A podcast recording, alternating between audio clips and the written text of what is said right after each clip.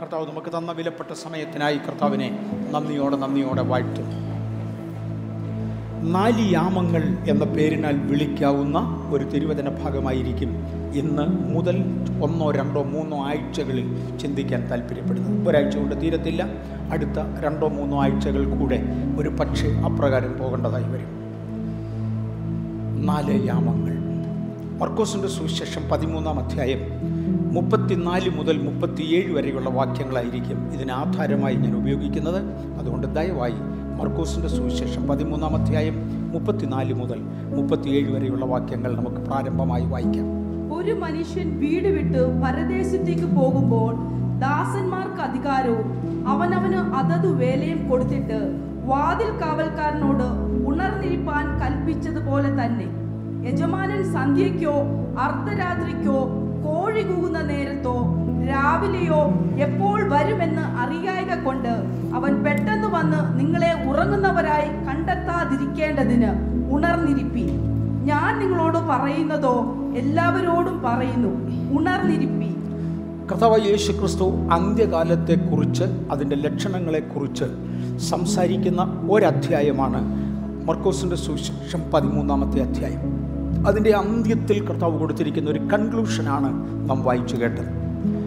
ഇതിനകത്തുനിന്ന് 2 ആശയങ്ങൾ നിങ്ങളുടെ മുമ്പിൽ പ്രധാനമായും അവതരിപ്പിച്ച ശേഷം യാമങ്ങളിൽ നിൽക്കുവാൻ കർത്താവിൻ്റെ കൃപയിൽ ശരണപ്പെടുന്നു. 1-മത്തെ ആശയം ഇതിനകത്തുള്ളത് യാമങ്ങൾ തന്നെയാണ്. അത് നമ്മൾ വിശദീകരിക്കേണ്ടതുകൊണ്ട് പിന്നത്തേതിലെടുക്കാം. 2, അന്ത്യകാലത്തിൻ്റെ ലക്ഷണങ്ങൾ വിശദീകരിക്കുന്ന ഒരധ്യായമാണിത്.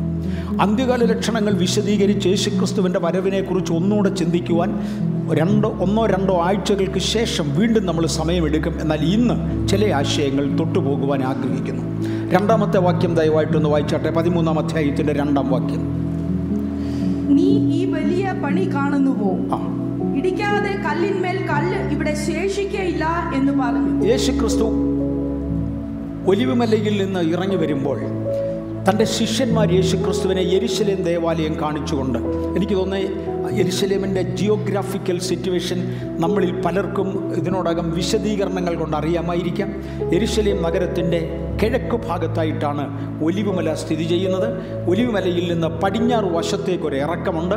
അത് ഇറങ്ങി വരുമ്പോൾ, അല്ല ഒലിവുമലയുടെ മുകളിലിരുന്നാൽ യെരുശലേം പട്ടണം ഭംഗിയായി കാണും.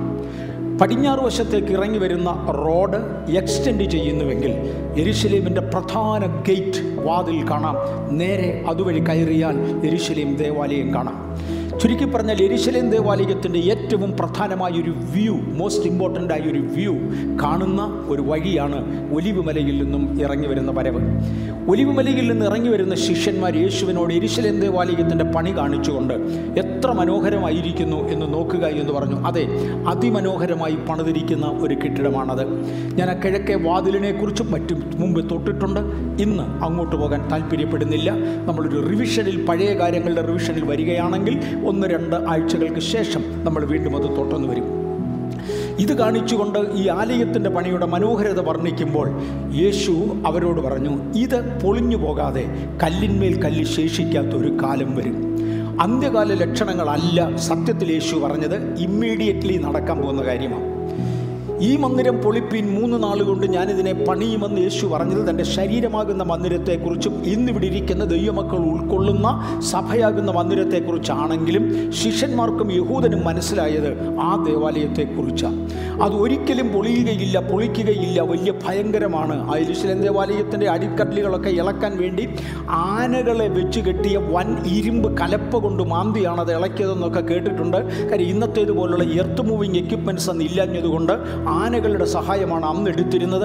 അത്ര വലിപ്പമുള്ള കല്ലുകൾ കൊണ്ട് ഉണ്ടാക്കിയതായ മഹാകെട്ടിടം മനോഹരമായി പണിതിരിക്കുന്നത്. യേശു പറഞ്ഞു കല്ലിന്മേൽ കല്ല് ശേഷിക്കയില്ല. അവിടെ കൊണ്ട് നിർത്തി. അത് സത്യത്തിൽ AD 70 നടക്കേണ്ട കാര്യമായിരുന്നു. 1-ാം നൂറ്റാണ്ടിൽ തന്നെ നടക്കേണ്ടതായിരുന്നു, നടന്നു. തുടർന്ന് ശിഷ്യന്മാരും യേശുവുമായി വിശ്രമിക്കുമ്പോൾ, വിശ്രമിച്ചോ എന്ന് ചോദിച്ചാൽ എനിക്ക് അറിഞ്ഞുകൂടാ. അവരുടെ ബിസി സ്കെഡ്യൂളിൽ നിന്നൊന്ന് റിലാക്സ് ചെയ്തു എന്നുള്ളത് ഉറപ്പാണ്. അവരിയ്ക്കുമ്പോൾ ശിഷ്യന്മാർ യേശുവിൻ്റെ അടുക്കൽ വന്ന് ചോദിച്ചു, അങ്ങ് പറഞ്ഞ യെരുശലേം ദേവാലയം പൊളിയുന്നതും അന്ത്യകാലത്തിൻ്റെയും ലക്ഷണം എന്താണ്, അഥവാ അന്ത്യകാലമാകുമ്പോൾ ദേവാലയം പൊളിക്കും എന്നൊരാശയം അവർക്കുണ്ടായിരുന്നു. മറക്കരുതേ, നമ്മൾ ഒരു ഒത്തിരിയും കൂടെ മുതിർന്ന ഒരു വിഭാഗമായതുകൊണ്ട്, നമ്മളെ ശ്രദ്ധിക്കുന്നവരും ഒത്തിരിയും കൂടെ മുതിർന്ന വിഭാഗമായതുകൊണ്ട് ഇത് നന്നായി നമ്മൾ അറിയണം. പ്രാരംഭ ദൈവസഭയുടെ അടയാളമായിരുന്ന, നിഴലായിരുന്ന യഹൂദ സഭയുടെ പാരമ്പര്യത്തിൽ നിന്നുകൊണ്ട് നോക്കിയാലും അന്ത്യകാലമാകുമ്പോൾ സഭാ കെട്ടിടത്തിന് ഒരു ഉടഞ്ഞു പോകും എന്നൊരാശയമുണ്ട്. അന്ത്യകാലമാകുമ്പോൾ ദൈവത്തിൻ്റെ സഭയിൽ ഉണ്ടാകുന്ന വലിയ നാശങ്ങളെക്കുറിച്ച് ആത്മീയ അർത്ഥത്തിൽ ചിന്തിക്കേണ്ടതിന് വേണ്ടി ദൈവം സഭയെ ഏൽപ്പിച്ച ഒരാലോചനയായിരുന്നു. അവർ പറഞ്ഞു, കർത്താവെ, ആലയം പൊളിയുന്നതിനും അന്ത്യകാലത്തിൻ്റെയും ലക്ഷണങ്ങളെന്ത്? ഇതിനെ ആസ്പദമാക്കിക്കൊണ്ട് യേശു അന്ത്യകാല ലക്ഷണങ്ങളിലേക്ക് കടന്നു. 6-ാമത്തെ വാക്യം നോക്കിക്കാട്ടെ.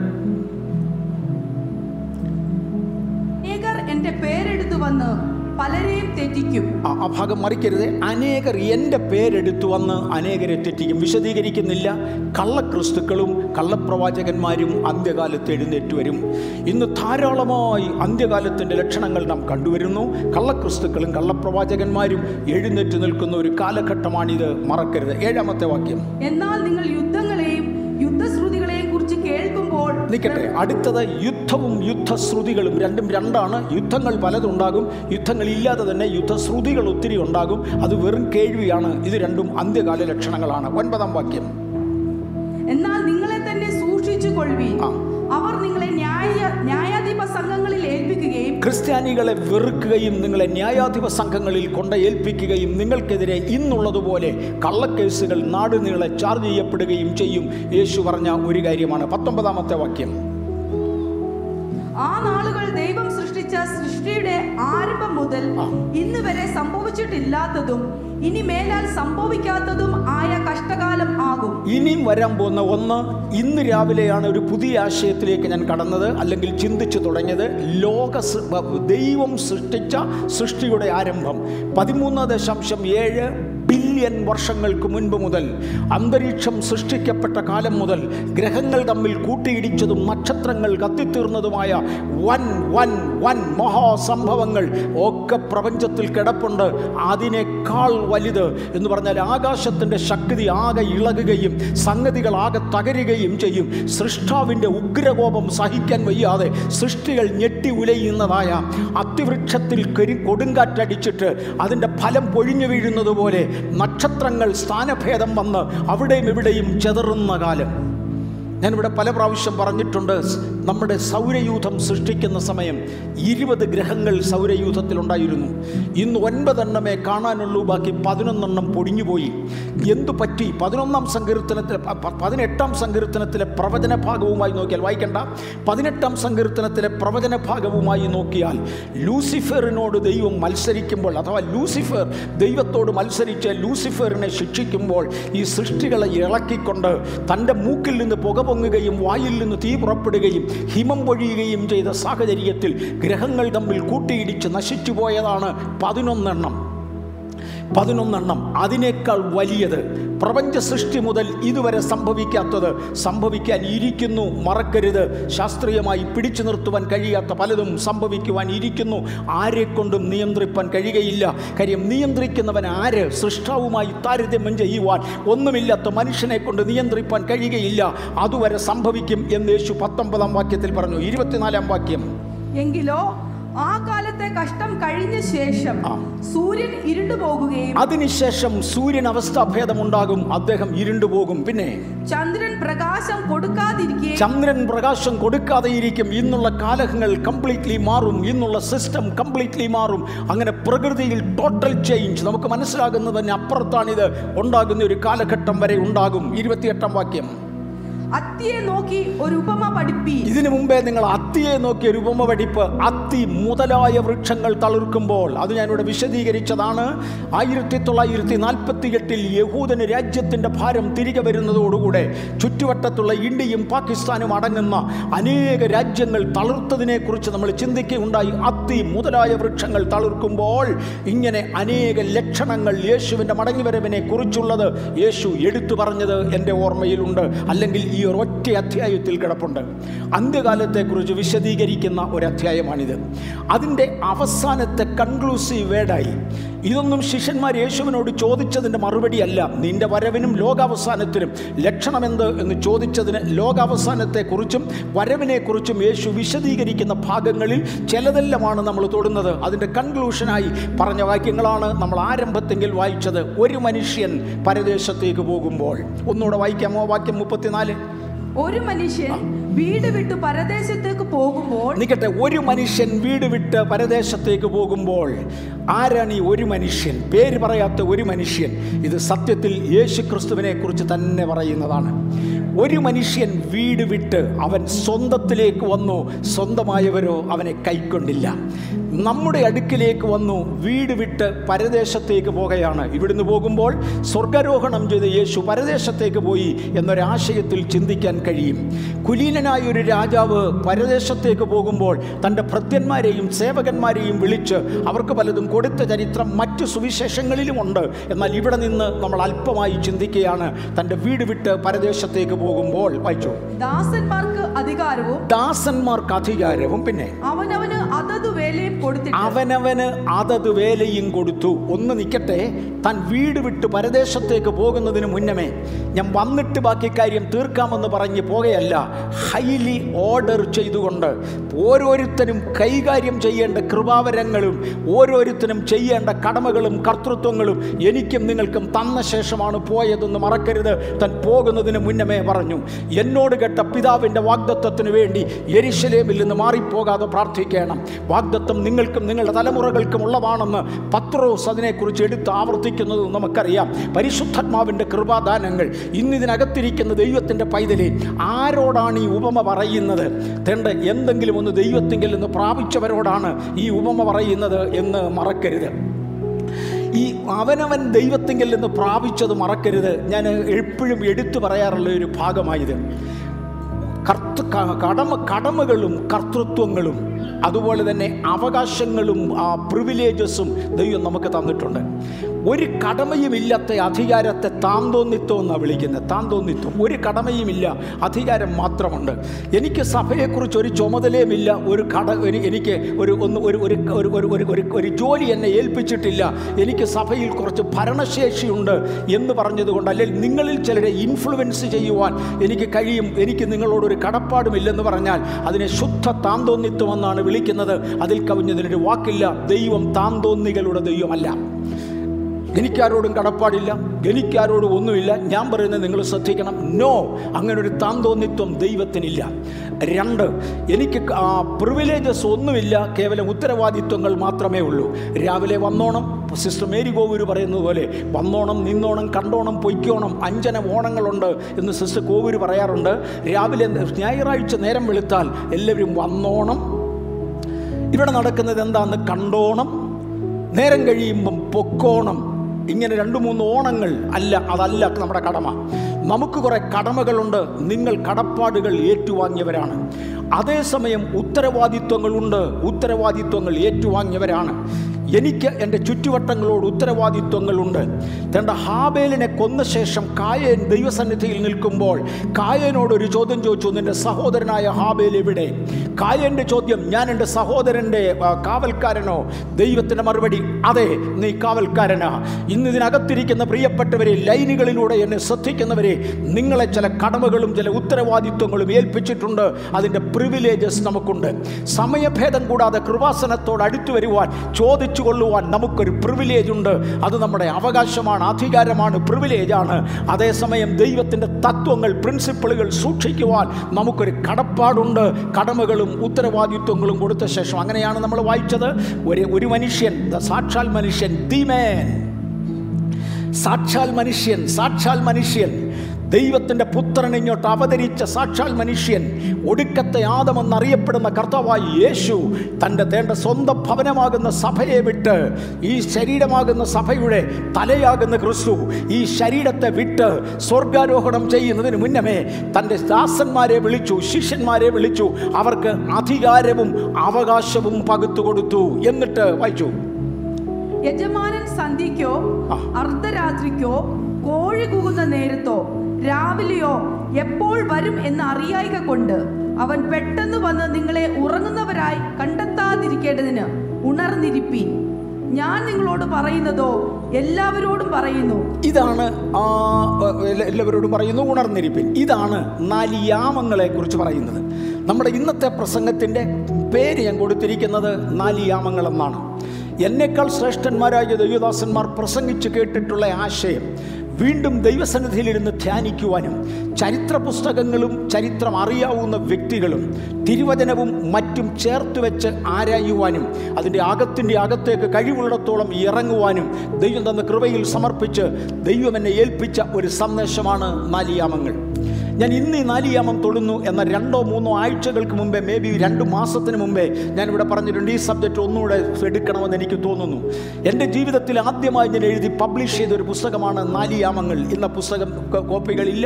ഒന്നുകൂടെ റീപ്രിൻ്റ് ചെയ്താലോ ചെയ്തില്ലെങ്കിലോ എന്നുള്ള ചിന്ത മാത്രം ഇപ്പോഴും ഉണ്ട്. വേണമെങ്കിൽ റീപ്രിൻ്റ് ചെയ്യാവുന്നതേ ഉള്ളൂ. 80 പേജുകളുള്ള ഒരു പുസ്തകമായിരുന്നത്. ഈ പുസ്തകം പലയിടങ്ങളിൽ ഉണർവായി മാറി. ഞാൻ ഓർക്കുന്നുണ്ട്, നേരെ കഴിഞ്ഞ തിങ്കളാഴ്ച ഒരു വിവാഹത്തിന് അറ്റൻഡ് ചെയ്യാൻ വേണ്ടി ഞാൻ തിരുവല്ലായിക്ക് അടുത്തൊരു സ്ഥലത്തുണ്ടായിരുന്നു. ഒരു മനുഷ്യൻ വളരെ സന്തോഷത്തോടുകൂടെ വന്ന് അദ്ദേഹത്തിൻ്റെ മക്കളെയും ഭാര്യയും ഒക്കെ പരിചയപ്പെടുത്തിയ ശേഷം എന്നോട് ഇങ്ങനെ പറഞ്ഞു, പാസ്റ്ററെ, ഞങ്ങളൊക്കെ ആയിരുന്ന പാരമ്പര്യങ്ങളിൽ നിന്ന് ഞങ്ങളെ മറിച്ച് ഇളക്കി ദൈവകൃപയിലേക്ക് നടത്തിയ ഒരു സന്ദേശമായിരുന്നു 4 യാമങ്ങൾ. ഞാൻ അദ്ദേഹത്തോട് പറഞ്ഞു, ബ്രദറെ, ഈ ഞായറാഴ്ച ലൈനിൽ പോരെ, ഒന്നുകൂടെ കേൾക്കാം. കാര്യം അന്നേരത്തെ ഞാൻ ഫൈനൽ ഡിസിഷൻ എടുത്ത് ഈ ഞായറാഴ്ച തന്നെ പ്രസംഗിക്കുന്നു. പലയിടങ്ങളിലും ഞാനിത് പറഞ്ഞു. കുവൈറ്റിൽ ഒരിക്കലൊരു ഉണർവുണ്ടായി. അതിൻ്റെ 1st പ്രസംഗം ഇതായിരുന്നു, 4 യാമങ്ങൾ. ന്യൂയോർക്ക് പട്ടണത്തിൽ ഒരു ഉണർവുണ്ടായി. അതിനകത്തെ ഒരു പ്രധാനപ്പെട്ട മെസ്സേജായിരുന്നു 4 യാമങ്ങൾ. ബഥേലിൽ ഇത് പല പ്രാവശ്യം പ്രസംഗിച്ചതാണെങ്കിലും ഇന്നിവിടെ ഇരിക്കുന്നതിൽ മിക്കവരും ഇത് കേട്ടതല്ല. കാര്യം നമ്മൾ ഒരു കാലഘട്ടത്തിന് ശേഷം ജോയിൻ ചെയ്തവരാകയാൽ ഒരു ഉണർവ് പ്രതീക്ഷിക്കണമേ എന്ന് ഞാൻ കർത്താവിൽ അപേക്ഷിക്കുന്നു.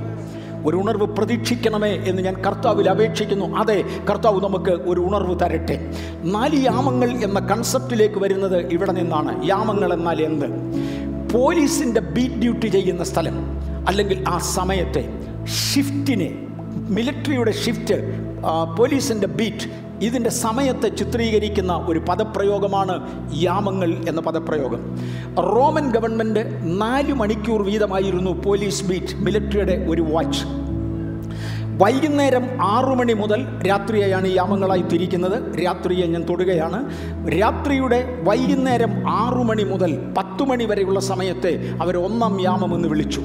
അടുത്ത 4 hours 2nd യാമമെന്നും വെളുപ്പിനെയുള്ള 4 hours 3nd യാമമെന്നും ഇങ്ങനെ 4 hours വീതമുള്ള 3 യാമങ്ങളായി റോമക്കാർ ഒരു രാത്രിയെ വേർതിരിച്ചിരുന്നു. യഹൂദനാകട്ടെ 3 hours അവരുടെ വാച്ച് അവേഴ്സ്. 3 hours വീതമുള്ള 4 യാമങ്ങളായി ചിത്രീകരിച്ചു. ഈ 4 യാമത്തിൽ നിന്നുകൊണ്ടാണ്, അല്ലെങ്കിൽ 3 hours വീതമുള്ള 4 യാമങ്ങളുടെ കണക്കാണ് യേശു ഉദ്ധരിച്ചത് എന്നതിനാൽ ഞാനും നിങ്ങളും ആ കണക്കിൽ നിൽക്കട്ടെ. അതാണ് മർക്കോസിൻ്റെ സുവിശേഷം 13th അധ്യായത്തിൽ നാം കണ്ടുകൊണ്ടിരിക്കുന്നത്. അതിൽ 1st യാമം, പല കാര്യങ്ങൾ ഞാൻ തൊട്ടായിരിക്കും പോകുന്നത്. അതിൽ 1st യാമത്തെ സന്ധ്യായാമം എന്നാണ് വിളിക്കുന്നത്. 2st യാമത്തെ അർദ്ധരാത്രി, ഞാൻ വീണ്ടും വരും അവിടെ തന്നെ, അർദ്ധരാത്രിയുടെ യാമമെന്ന് വിളിക്കും. 3st യാമത്തെ കോഴി കൂകുന്ന യാമമെന്നും 4th യാമത്തെ പ്രഭാതയാമമെന്നും തിരുവചനത്തിൽ വിളിച്ചിരിക്കുന്നതായി കാണാം നമ്മൾ ഈ വായിച്ച വാക്യങ്ങളിൽ. വൈകുന്നേരം 6 മുതൽ തുടർന്നുള്ള 3 hours 9 വരെയുള്ള സമയത്തെ സന്ധ്യായാമം എന്ന് വിളിച്ചിരുന്നു. ഞാൻ ആദ്യം ഒരു ഇൻട്രഡക്ഷൻ തരട്ടെ, പിന്നെ നമുക്ക് ഡെപ്തിലേക്ക് ഇറങ്ങാം. ഈ ആദ്യത്തെ യാമത്തിൻ്റെ മറ്റൊരു പ്രത്യേകത മനുഷ്യൻ ഏറ്റവും പ്രയോജനപ്പെടാവുന്ന യാമമാണ്. പഠിക്കുന്ന കുഞ്ഞുങ്ങൾ ശ്രദ്ധിച്ച് കേട്ടോണം, കളിക്കുന്ന കുഞ്ഞുങ്ങളും കേട്ടോണം. നന്നായി പഠിക്കുവാനും ജീവിതത്തിൽ പ്രയോജനപ്പെടുത്തുവാനും വേണ്ടി ദൈവം തരുന്ന സമയമാണ് സന്ധ്യായാമം. പകലിൻ്റെ അധ്വാനങ്ങൾ പൊതുവെ കഴിഞ്ഞ് പകലിൻ്റെ ചൂടും വെളിച്ചവും കുറഞ്ഞ് മനുഷ്യനൊന്ന് വിശ്രമിക്കുവാൻ, റിലാക്സ് ചെയ്യാൻ കൊള്ളാവുന്ന 1st യാമമാണ് രാത്രിയുടെ 1st യാമം. വൈകുന്നേരം 6 മുതൽ 9 വരെയുള്ള സമയം. പഠിച്ചാൽ നന്നായി മനസ്സിലാകും. പ്രഭാതയാമത്തിലും വീണ്ടും അത് മനസ്സിലാകും. എന്നാൽ വൈകുന്നേരത്തെ 6 സമയം പഠിച്ചാൽ നന്നായി മനസ്സിലാകും. പക്ഷേ കുടുംബാംഗങ്ങൾ എല്ലാവരും കൂടെ കാണുവാനും ഒരുമിച്ച് സഹകരിക്കുവാനും ലഭിക്കുന്ന ഏറ്റവും ഏറ്റവും ഏറ്റവും പ്രധാനപ്പെട്ട സമയമാണ് സന്ധ്യായാമം. അതിനെ ദൈവം മനുഷ്യന് കൊടുത്തിരിക്കുന്ന യാമമായി ചിത്രീകരിക്കുന്നു. ആത്മീകരായ ആളുകൾ അവരുടെ കുടുംബ ബന്ധങ്ങൾ സൂക്ഷിക്കുവാനും സഭാബന്ധങ്ങൾ സൂക്ഷിക്കുവാനും ഒന്നാം യാമത്തെ ഉപയോഗിച്ചിരുന്നു. ഏരിയ മീറ്റിങ്ങുകൾ നടക്കുമ്പോൾ അല്ലെങ്കിൽ സഭയുടെ ഈവനിംഗ് മീറ്റിംഗ്സ് നടക്കുമ്പോൾ ഈ 6-നും 9-നും ഇടയിലുള്ള സമയമായിരിക്കും ഈ മീറ്റിങ്ങുകൾക്ക് വേണ്ടി എല്ലാം നമ്മൾ ഉപയോഗിക്കുന്ന കാര്യം. ദൈവം മനുഷ്യന് കൊടുത്തിരിക്കുന്ന നല്ല സമയമാണ്. ആരെങ്കിലും ഭാര്യാഭർത്താക്കന്മാർ തമ്മിൽ സംസാരിക്കാത്തവരോ അല്പസ്വല്പം അകന്ന് നിന്ന് വർത്തമാനം പറയുന്നവരൊക്കെ ഉണ്ടെങ്കിൽ ഇന്ന് വൈകിട്ട് 6 മണി മുതൽ സംഗതി ഒന്ന് സ്വിച്ച് ചെയ്ത് നോക്ക്. 6 മുതൽ 9 മണി വരെയുള്ള സമയം പിള്ളേരെ ഒന്ന് ശ്രദ്ധിച്ച് കേട്ടോണേ. ഇത് വീഡിയോ കളിക്കുന്ന സമയമല്ല. കള്ളുകൂടിയന്മാർ കുടിക്കാൻ പോകുന്ന സമയമാണ്, യാതൊരു സംശയവുമില്ല. ചീട്ട് കളിക്കാർ അതിൻ്റെ പുറകെ സമയം കൊല്ലുന്ന സമയമാണ്, സംശയമില്ല. എന്നാൽ ദൈവം മനുഷ്യന് തന്നിരിക്കുന്ന പ്രയോജനപ്പെടുന്ന സമയമാണ്. അതിനേക്കാൾ ഡെപ്തിലേക്ക് നമ്മൾ പിന്നിറങ്ങി വരും. ഒന്നാം യാമം അതാണ്. രണ്ടാമത്തെ യാമത്തെ രാത്രിയിൽ 9 മണി മുതൽ 12 മണി വരെയുള്ള സമയം, അതിനെയാണ് രണ്ടാമത്തെ യാമം എന്ന് വിളിക്കുന്നത്. ഞാൻ പറഞ്ഞ യഹൂദസഭയും യേശുവും വിളിച്ചിരുന്നത് അങ്ങനെയാണ്, രണ്ടാമത്തെ യാമം. ഇതിനെ അർദ്ധരാത്രിയുടെ യാമം എന്ന് പറയും. കർത്താവ് പറഞ്ഞ അർദ്ധരാത്രിയുടെ യാമത്തിലാണ് നിങ്ങളുടെ യജമാനൻ വന്നതെങ്കിൽ നിങ്ങൾ ഉണർന്നിരുന്നോണം. എല്ലാവരോടും പറയുകയാണ്, ഉണർന്നിരിക്കണം. അർദ്ധരാത്രിയുടെ യാമം സത്യത്തിൽ വന്യമൃഗങ്ങൾക്ക് വേണ്ടി ദൈവം അനുവദിച്ചു കൊടുത്ത സമയമാണെന്നാണ് പറയപ്പെടുന്നത്. തിരുവചന രേഖകളുണ്ടോ? ഇല്ല. എന്നാൽ ശ്രേഷ്ഠമായ ദൈവിക കാഴ്ചപ്പാടുകളും വെളിപ്പാടുകളും ഉണ്ടായിരുന്ന കർത്തൃദാസന്മാർ പറഞ്ഞിരുന്ന പദങ്ങളിൽ നിന്നുകൊണ്ടാണ് ഞാനിത് പറയുന്നത്. അർദ്ധരാത്രിയുടെ യാമം എന്നത് വന്യമൃഗങ്ങൾക്കുള്ളതാണ്. കടിച്ചു കീറുന്ന ചെന്നായും കൊന്നൊടുക്കുന്ന പുലിയും ഒക്കെ അതിഘോരമായി ഇറങ്ങി മനുഷ്യനെ അറ്റാക്ക് ചെയ്യുവാൻ ഏറ്റവും യോഗ്യമായി കണ്ടെടുക്കുന്ന സമയം രാത്രിയിൽ 9 മുതൽ 12 വരെയുള്ള സമയമാണ്. വനപ്രദേശങ്ങളിലൂടെ യാത്ര ചെയ്യുന്നവർ ആ സമയം ഗൗരവമായി ശ്രദ്ധിക്കാറുണ്ട്. ഞാനും നിങ്ങളും ഏതെങ്കിലും സാഹചര്യത്തിൽ വനപ്രദേശങ്ങളിലൂടെ പോകുകയാണെങ്കിൽ 9 മുതൽ 12 വരെയുള്ള സമയത്തെ അവോയ്ഡ് ചെയ്യാൻ ശ്രമിക്കുന്നത് കൊള്ളാം. കാര്യം ദുഷ്ടമൃഗങ്ങൾക്ക് യഥേഷ്ടം സഞ്ചരിക്കാവുന്നതാണ്. സൂര്യൻ അസ്തമിക്കുമ്പോൾ അവ യാത്ര തുടങ്ങുന്നു എന്ന് രാത്രിയാമത്തെക്കുറിച്ചും അർദ്ധരാത്രിയെക്കുറിച്ചും ഒക്കെ സങ്കീർത്തന പുസ്തകത്തിൽ എഴുതിയിട്ടുണ്ട്. സൂര്യൻ അസ്തമിച്ചാൽ ഉടൻ തുടങ്ങുമെന്നല്ല, അതും ഒന്ന് റിലാക്സ് ചെയ്ത് തൻ്റെ പതുക്കെ ഇറങ്ങി വരികയാണ്. അർദ്ധരാത്രിയുടെ യാമം ദുഷ്ടമൃഗങ്ങൾക്ക് കൊടുത്തിരിക്കുന്ന യാമമാണ്. അത് രാത്രിയിൽ 12 മണിയാണ്. രാത്രിയിൽ 12 മണിയാകുമ്പോൾ പാതിരക്കോഴി കൂകിയിരിക്കും. അവിടെ മുതൽ കോഴി കൂകുന്ന യാമമെന്നാണ് യേശു വിളിക്കുന്നത്. പാതിരക്കോഴി ഒന്ന് കൂകിക്കഴിഞ്ഞാൽ നേരം വെളുക്കുന്നത് വരെ കോഴികൾ ഒറ്റയ്ക്കും പെട്ടയ്ക്കും കൂകിക്കൊണ്ടിരിക്കും. കോഴികളുടെ എണ്ണം വർദ്ധിച്ചുകൊണ്ടിരിക്കും. കോഴികളെ വളർത്തുന്ന ഇടത്ത്, കേരളത്തിൻ്റെ മണ്ണിൽ ഞങ്ങളൊക്കെ വളർന്ന സാഹചര്യങ്ങളിൽ കോഴികൾ അഴിഞ്ഞു നടന്ന് വളരുന്നത് ഞങ്ങൾ കഴിഞ്ഞാൽ നടന്നത് വളരുന്നത് ഞങ്ങൾ കണ്ടിട്ടുണ്ട്. എനിക്ക് തോന്നുന്ന ഇന്നത്തെ പട്ടണവാസികളായ കുഞ്ഞുങ്ങൾക്ക് പറഞ്ഞൊരു കേൾവിയെങ്കിലും ഉണ്ടാകട്ടെ. അർദ്ധരാത്രിയുടെ യാമം കഴിഞ്ഞാൽ രാത്രിയിൽ 12 മണിയാകുമ്പോൾ പാതിരാക്കോഴി നീട്ടി ഒന്ന് കൂകും. അവിടെ മുതൽ ഒറ്റയ്ക്കും പെട്ടയ്ക്കും ഇവിടെയും അവിടെയും ഒക്കെ ചില കോഴി കൂകുന്ന ശബ്ദങ്ങൾ കേൾക്കാം. നാലിയാമങ്ങളെന്ന് വിളിക്കുന്നതിൽ കോഴി കൂകുന്ന യാമമെന്ന ഒന്നിനെ വളരെ ഗൗരവമായി എടുത്ത് ഇന്ന് പകൽ തൊടുവാൻ ഞാൻ ആഗ്രഹിക്കുന്നുണ്ട്. ആ പേരതിന് കൊടുത്ത മഹാന്റെ പേരുൾപ്പെടെ ഇന്ന് പറയുവാൻ ഞാൻ ദൈവകൃപയിൽ ശരണപ്പെടുന്നു. കോഴി കൂകുന്ന യാമം. ഒന്നാമത്തെ കോഴി കൂകിക്കഴിഞ്ഞാൽ ഇമ്മീഡിയറ്റ്ലി ഒരു കോഴി കൂകത്തില്ല. പ്രഭാതമാകുമ്പോൾ വെളുപ്പിനെ കോഴി കൂകും. അതിപ്പുറത്തെ കോഴി കൂകിയാൽ ഉടൻ അപ്പുറത്തേത് കൂകും, അതിനപ്പുറത്തേത് കൂകും. അതങ്ങനെ തുടരുമാനമായി കൂകിക്കൊണ്ടിരിക്കും. പക്ഷെങ്കിൽ പാതിരാത്രിയുടെ കോഴി കൂകലുണ്ടല്ലോ, അങ്ങനെ ഒന്നിച്ചല്ല, ഒന്ന് കൂകി കുറേ കഴിയുമ്പോൾ അപ്പുറത്തുനിന്ന് വേറൊന്ന് കൂകി. എനിക്ക് തോന്നുന്നത് കോഴി വളർത്തി പരിചയമുള്ളവർ, വളർത്തിയല്ല കോഴി വളർത്തുന്നത് കണ്ടെങ്കിലും പരിചയമുള്ള പലരും ഇവിടെ കണ്ടേക്കാം. അവർക്കെല്ലാം ഞാൻ ഈ പറയുന്നത് മനസ്സിലാകും. ഇതാണ് പാതിരാത്രി മുതലുള്ള കോഴി കൂകുന്നത്, കോഴി കൂകുന്ന യാമം. ഈ സമയത്തെ ആത്മീയരുടെ ഭാഷയിൽ പറഞ്ഞാൽ, കർത്താവിങ്കിൽ നിന്ന് ഉന്നതമായ വെളിപ്പാടുകൾ പ്രാപിച്ചിട്ടുള്ള ആളുകൾ പറഞ്ഞാൽ, പൈശാചിക ശക്തികൾക്ക് വേണ്ടി ദൈവം വിട്ടുകൊടുത്തിരിക്കുന്ന സമയമാണിത്. അതിഗംഭീരമായ കൊലപാതകങ്ങൾ, ബാങ്ക് കൊള്ളകൾ മുതലായത് പ്ലാൻ ചെയ്യുവാൻ ചരിത്രം പരിശോധിച്ചാൽ ആളുകൾ ഉപയോഗിക്കുന്ന സമയമായത്.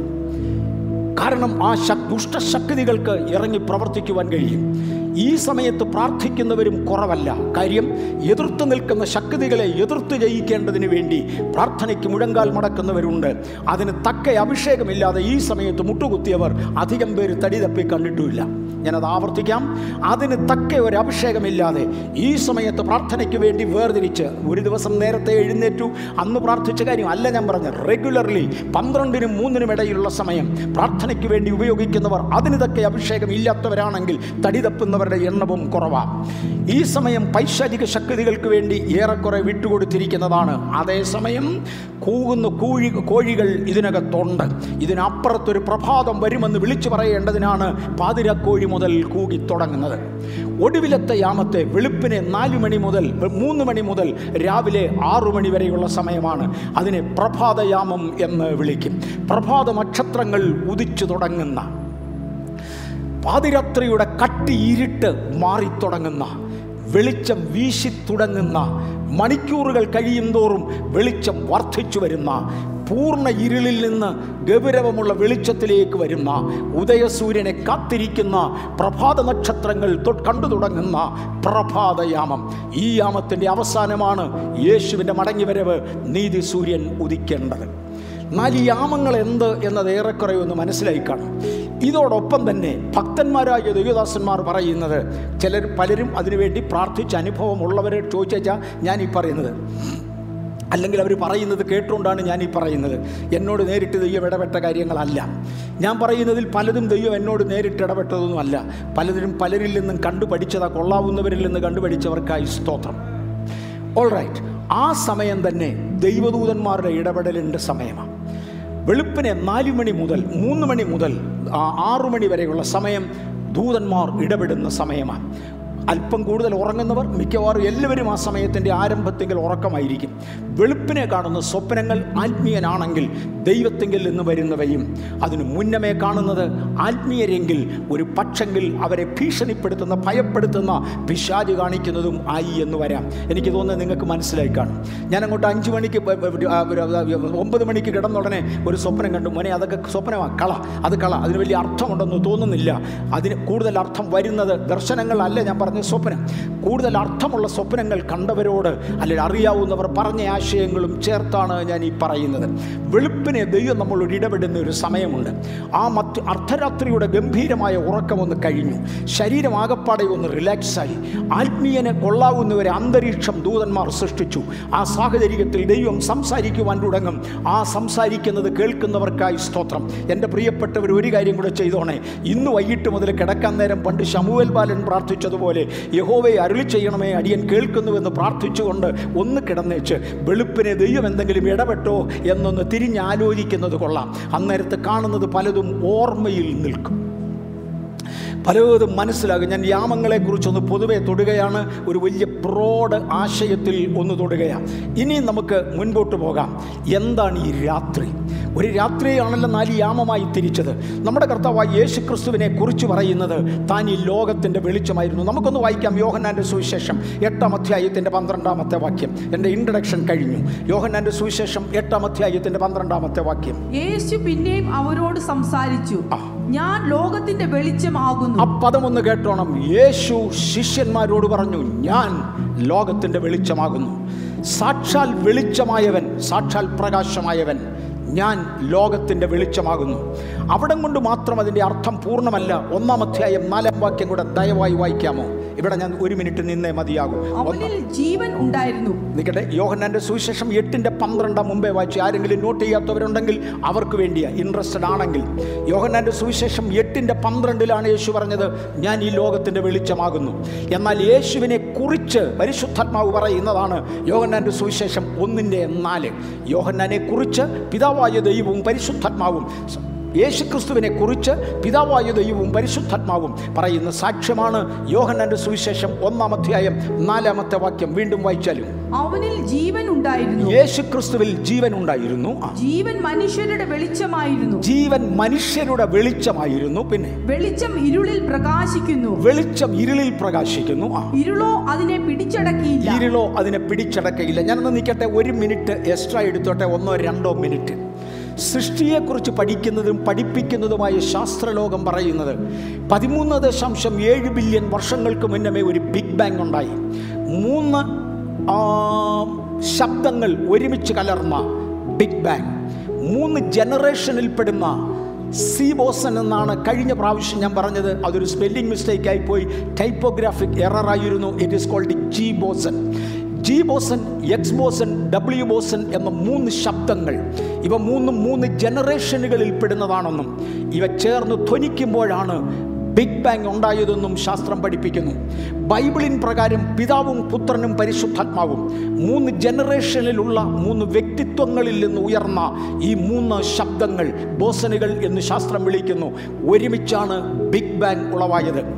ബിഗ് ബാങ് ഉളവായ ശേഷം തുടർന്നുള്ള 3 ലക്ഷം വർഷങ്ങൾ 300,000 years, ആ സമയത്തെ റേഡിയേഷൻ ഇറ എന്നാണ് ശാസ്ത്രം വിളിക്കുന്നത്.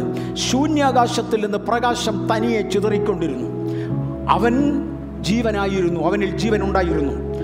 ആ ജീവൻ മനുഷ്യന് വെളിച്ചമായി പ്രകാശിച്ചു.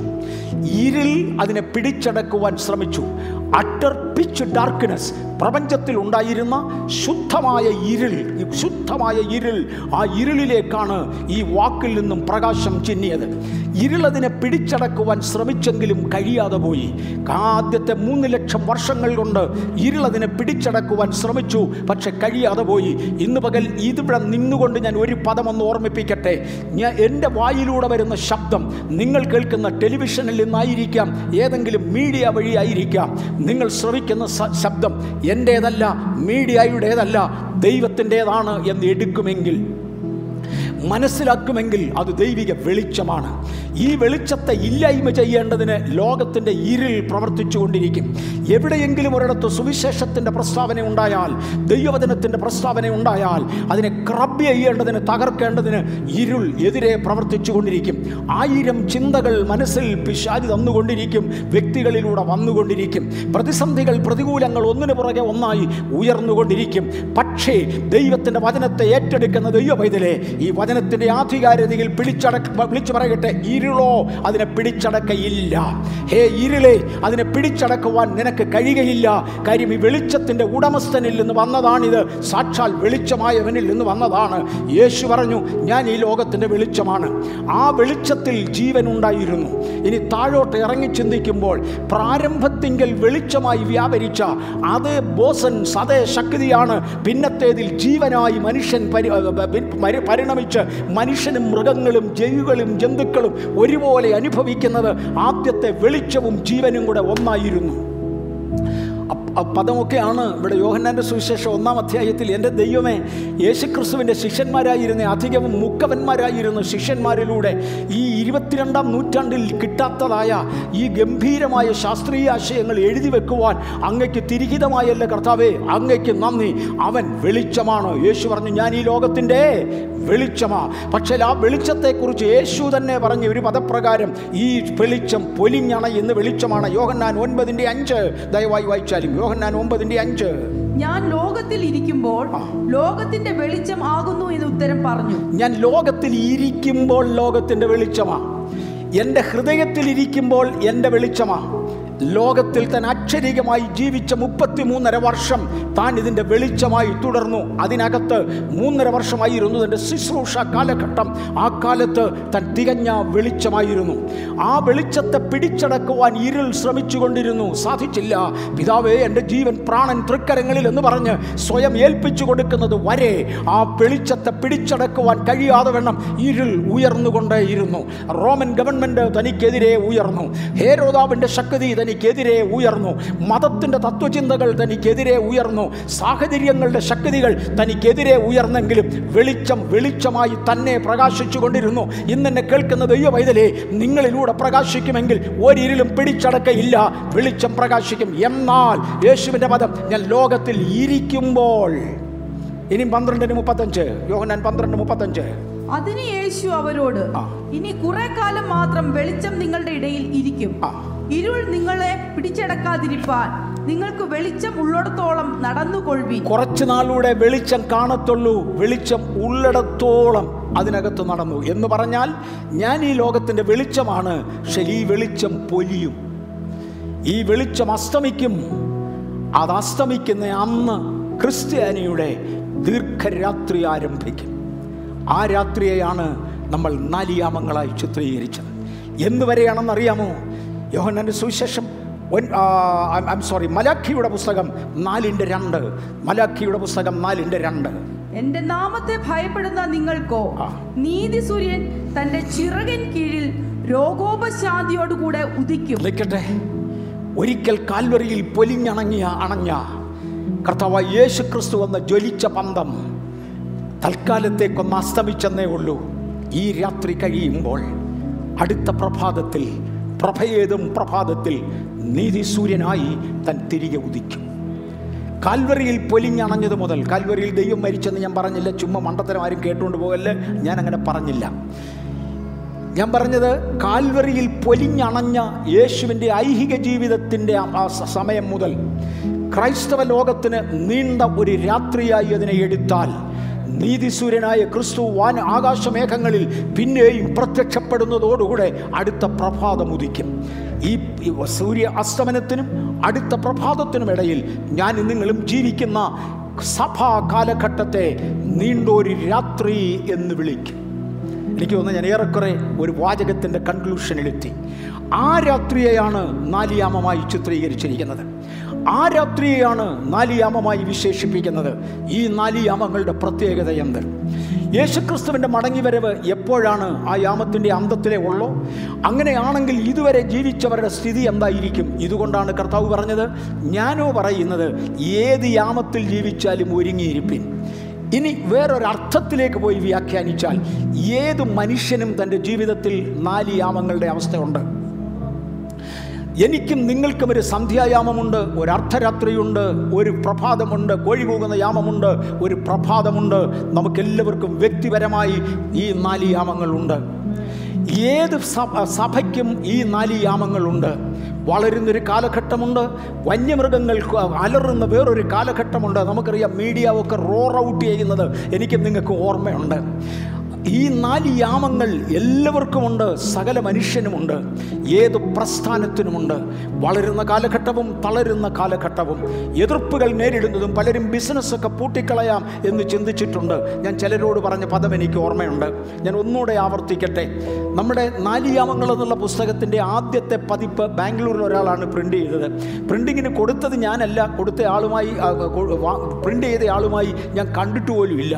പക്ഷെ കൊടുത്തയാൾ എന്നോട് പറഞ്ഞത്, ഈ പുസ്തകം കൊണ്ട് പ്രിൻ്റ് ചെയ്യാൻ കൊടുത്തപ്പോൾ അദ്ദേഹം പറഞ്ഞു, ഞാൻ ഒരു വല്ലാത്ത പ്രതിസന്ധിയുടെ നടുക്കാണ്, ഞാൻ അവസാനമായി പ്രിൻ്റ് ചെയ്യുന്ന പുസ്തകം ഇതായിരിക്കും, എൻ്റെ പ്രസ് ക്ലോസ് ചെയ്യാൻ പോവുകയാണ്, എനിക്ക് മുന്നോട്ട് പോകാൻ ഒക്കാത്തതുപോലെ ഒരു സ്ഥിതിയാണ്. ഞാൻ അദ്ദേഹത്തോട് തിരിച്ചു പറഞ്ഞയച്ചു, അങ്ങേരോട് പറ, ഒരു പക്ഷേ നിങ്ങൾ അർദ്ധരാത്രിയുടെ യാമത്തിലാകും, തിരിച്ചു കോഴി കൂവും. നിങ്ങൾ അർദ്ധരാത്രിയുടെ യാമത്തിലാകും, തിരിച്ചു കോഴി കൂവും. നിങ്ങൾക്ക് കൊടുക്കാൻ കഴിയുമെങ്കിൽ നടത്താനും കഴിയും, അത്രയും മറക്കണ്ട. പലരും പോരാട്ടത്തിൻ്റെ നടുവിൽ പലതും നിർത്തിക്കളയാമെന്ന് ആഗ്രഹിക്കും. എൻ്റെ പൊന്നെ, നിർത്താൻ കഴിയുമെങ്കിൽ നടത്താനും കഴിയുമെന്ന് മറക്കരുത്. കാര്യം അല്ലെങ്കിൽ ഇല്ലാതെ ശൂന്യമായി പോവുകയുള്ളൂ. നിർത്താൻ കഴിയുമെങ്കിൽ, വിൽക്കാൻ കഴിയുമെങ്കിൽ നിങ്ങൾക്ക് നടത്താനും കഴിയും. നിങ്ങൾക്ക് ഈ നാല് യാമങ്ങളും നിങ്ങളുടെ ജീവിതത്തിലുണ്ട്. എൻ്റെ ആത്മീക ജീവിതത്തിൽ എനിക്ക് നാല് യാമങ്ങളുണ്ട്. നിങ്ങളുടെ ഏത് യാമത്തിലാണ് നിങ്ങളുടെ യജമാനൻ നിങ്ങളുമായി കണക്ക് തീർക്കുവാൻ വരുന്നതെന്ന് അറിയാൻ വയ്യ.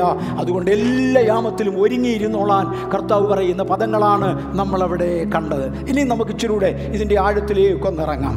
ക്രിസ്ത്യാനിയുടെ ദീർഘകാല രാത്രിയെ നാല് യാമങ്ങളായി തിരിച്ചു പഠിക്കേണ്ടതിനായി മത്തായിയുടെ സുവിശേഷം 14-ാം അധ്യായം 14 മുതൽ 16 വരെയുള്ള വാക്യങ്ങൾ വായിക്കാം. പിന്നെ അങ്ങോട്ട് അധിക വാക്യങ്ങൾ വായിക്കുന്നില്ല. മത്തായിയുടെ സുവിശേഷം 14-ാം അധ്യായം 14 മുതൽ 16 വരെയുള്ള വാക്യങ്ങൾ വായിക്കാം. അവൻ വന്നു വലിയ പുരുഷാരത്തെ കണ്ടു, അവരിൽ മനസ്സലിഞ്ഞ് അവരുടെ രോഗികളെ സൗഖ്യമാക്കി. വൈകുന്നേരമായപ്പോൾ ശിഷ്യന്മാർ അവന്റെ അടുക്കൽ ചെന്നു. വൈകുന്നേരമായപ്പോൾ എന്ന പദം വിടരുത്. സന്ധ്യായാമം തുടങ്ങുന്നത് അവിടെയാണ്. വൈകിട്ട് 6 മണിക്കാണ് സന്ധ്യായാമം തുടങ്ങുന്നത്. വൈകുന്നേരമായപ്പോൾ സന്ധ്യായാമത്തിലേക്ക് കയറുകയാണ്. വായിച്ചു. ശിഷ്യന്മാർ അവന്റെ അടുക്കൽ ചെന്ന്, ഈ സ്ഥലം മരുഭൂമിയല്ലോ, നേരവും വൈകി, പുരുഷാരം ഗ്രാമങ്ങളിൽ പോയി ഭക്ഷണ സാധനങ്ങൾ കൊള്ളേണ്ടതിന് അവരെ പറഞ്ഞയക്കണം എന്ന് പറഞ്ഞു.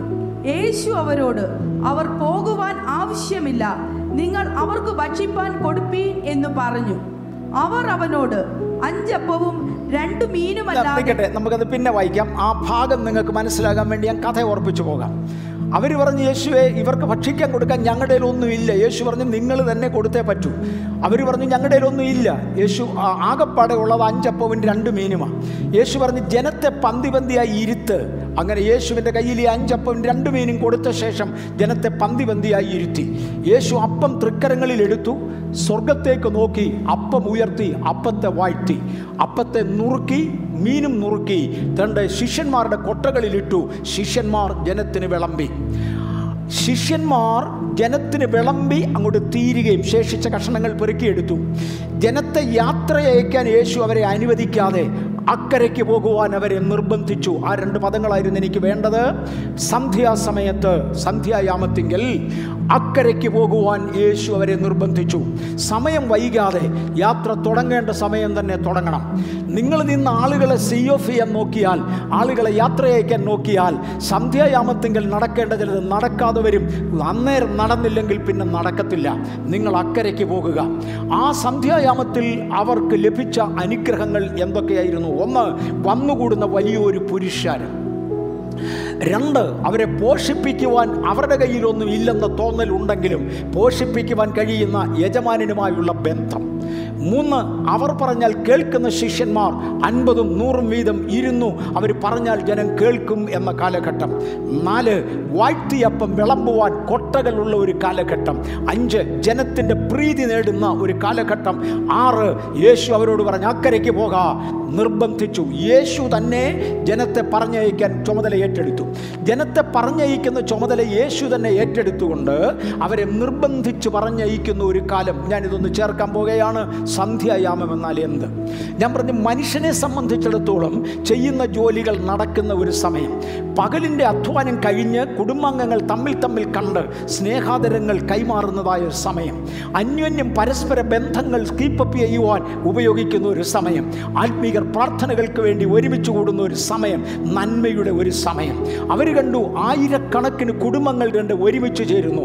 സന്ധ്യയായപ്പോൾ ഉത്തരവാദിത്വബോധം അവരുടെ മേൽ വന്നു. ഞങ്ങൾ എന്തെങ്കിലും ഒന്ന് ചെയ്യണം. മറക്കല്ലേ, ഞാൻ ആരംഭത്തിങ്കൽ തുടങ്ങിയപ്പോൾ തന്നെ പറഞ്ഞു, ആരുടെയൊക്കെ കയ്യിൽ ദൈവം കൃപകൾ ഏൽപ്പിച്ചിട്ടുണ്ട്, വരങ്ങൾ ഏൽപ്പിച്ചിട്ടുണ്ട്, അവരോടാണ് ഈ ദൂത്.